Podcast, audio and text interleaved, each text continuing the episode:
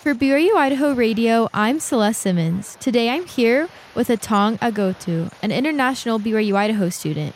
She is joining me via phone call today from Uganda. Thank you so much for meeting with me today, Atong. You have been a student online for about 3 years now. What caused you to start studying online? When they introduced the program here in Africa, Uganda, Kampala, it was in 2019. I wasn't interested at all at first. So I had kind of a couple of my friends, even like my bishop in the ward. They've all gone for the launching of the program. So for them, they got interested and they joined. For me, I was kind of still not understanding it all about it. It's just the same way like sometimes when someone tells you like, those guys from the Church of Jesus Christ, everything they do about religious and all these things. Actually, that was in my mind about the program from beginning. I was like, APIS Institute, I've done a lot of classes of the Institute. Why am I, again, doing this? So later on, when my friends talked to me about it more, I was like, okay, let me just have my own time. Maybe I will join later on. It happened in during the pandemic time,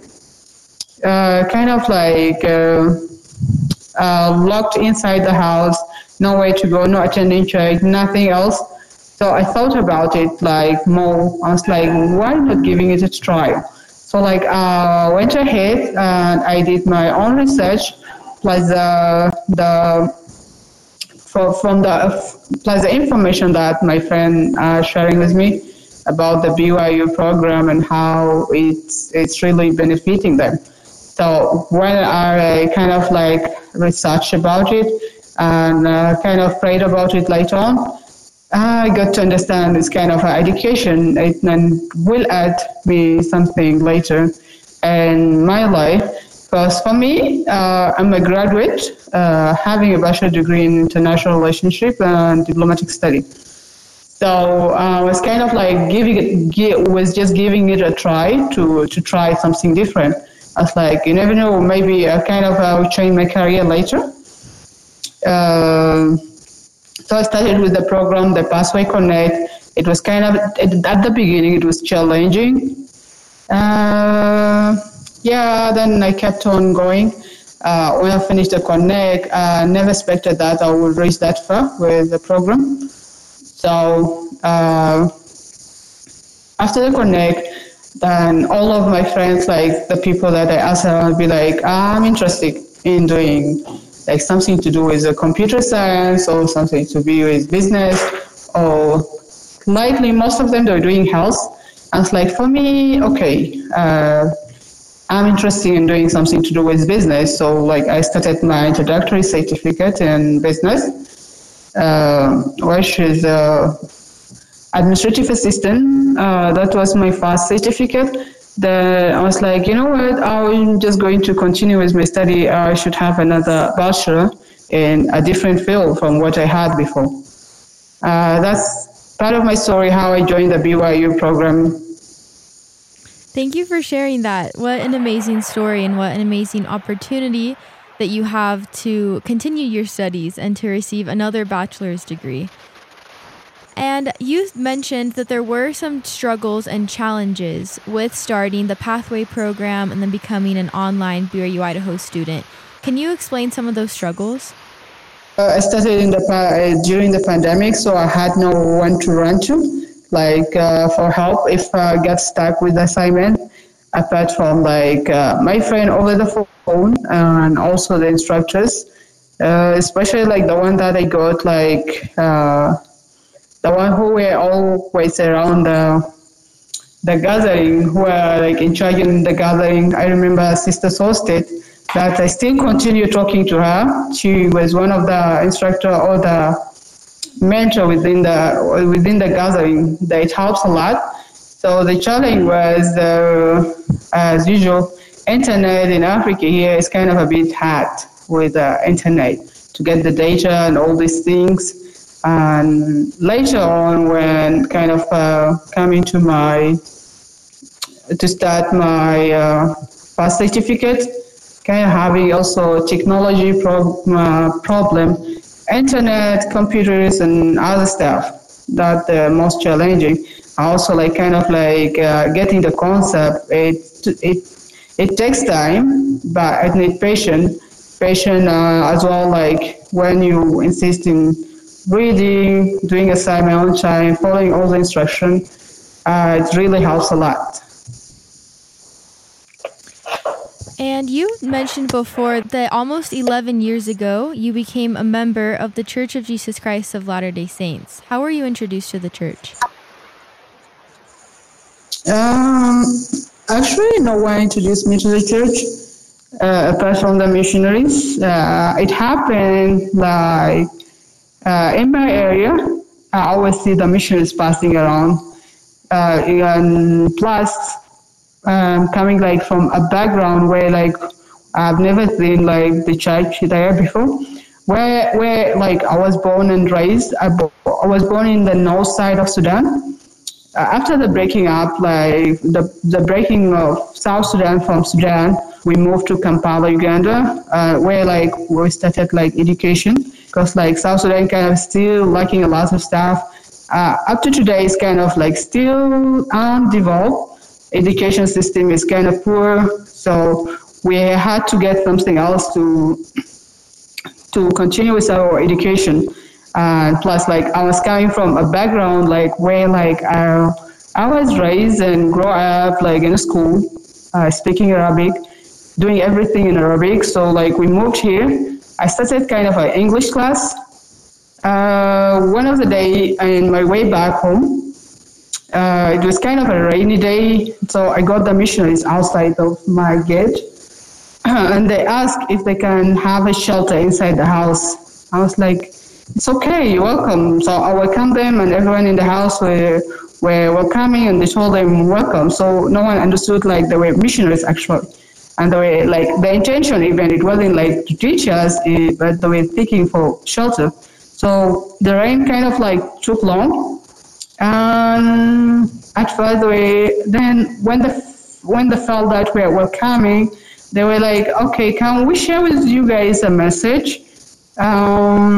I said, yeah, because like I start with them in the sitting room. So I said, yeah, you can share. So they started telling me about the church and introduced the Book of Mormon to me, and kind of teaching.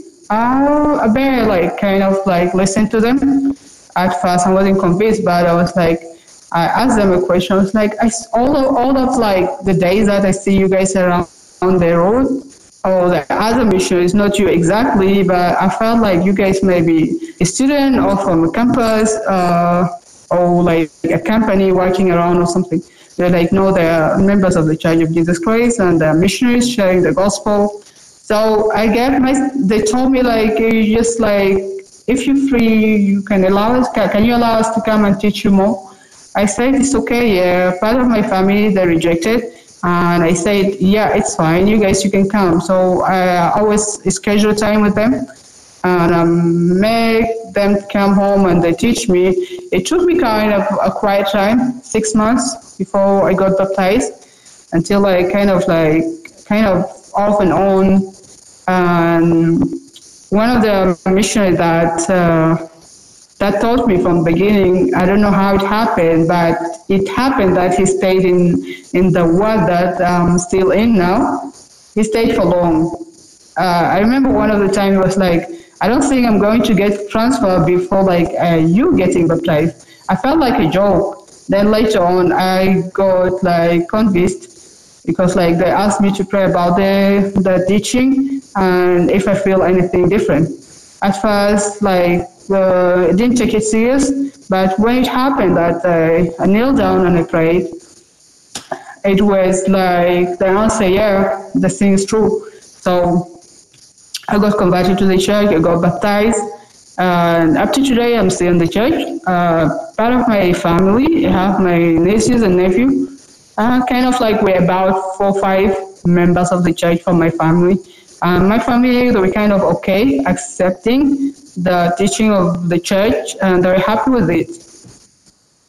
What an amazing story. Thank you so much for sharing that. It's amazing to see how missionary work is done all throughout the world, and how I'm here in the United States and you're living in Uganda, and how we're able to connect. As you've continued living the gospel throughout your life, how have you seen blessings since becoming a member of the church? Kind of a lot of blessings. Learning, for example, I learn a lot. It's kind of draw me closer to see Heavenly Father and understand Him and the purpose that Him creating us, like bringing us into the earth, and so that we fulfill and we do the thing that He wanted us to do. Part of it is missionary work. Like for me, I had no chance to go on a mission, but I always make sure that, like, if I had the chance, I share. I remember a couple of days that also, like, I can go. I used to go out with sister missionaries. I teach with them, even the elders. If they have a sister that they're teaching, I always go with them and teaching. And also, like, my calling in the church, it helps me grow spiritually. And if I understand correctly, you are a refugee right now, living in Uganda.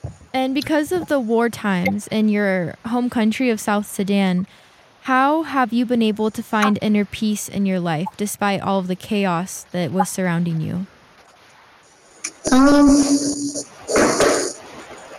Moving here is kind of like was a very good step. If it wasn't like, for example, we moved there because of seeking peace, wasn't going. Maybe I was not going to get to know the church. So I feel like. It's kind of nice being here and to get to know the church and get to learn a lot and get more opportunities. Because, like, when you live in a world side, you always kind of have a negative mindset. And living in Uganda has helped you find that peace and find a better mindset. Yes. Yeah. And so how many years have you been living there now? 12 years. And as a refugee yourself, how can we help the refugees? Pray for them that, like, there's no more wars, because it's kind of like it's very hard to be in this situation when like you don't have peace, when you can't get access to education and just the basic things. It's kind of hard. Thank you so much today, Atong, for meeting with me over the phone. Mm-hmm. And thank you so much for talking with me and for sharing your insights. You're welcome. Thank you for having me too.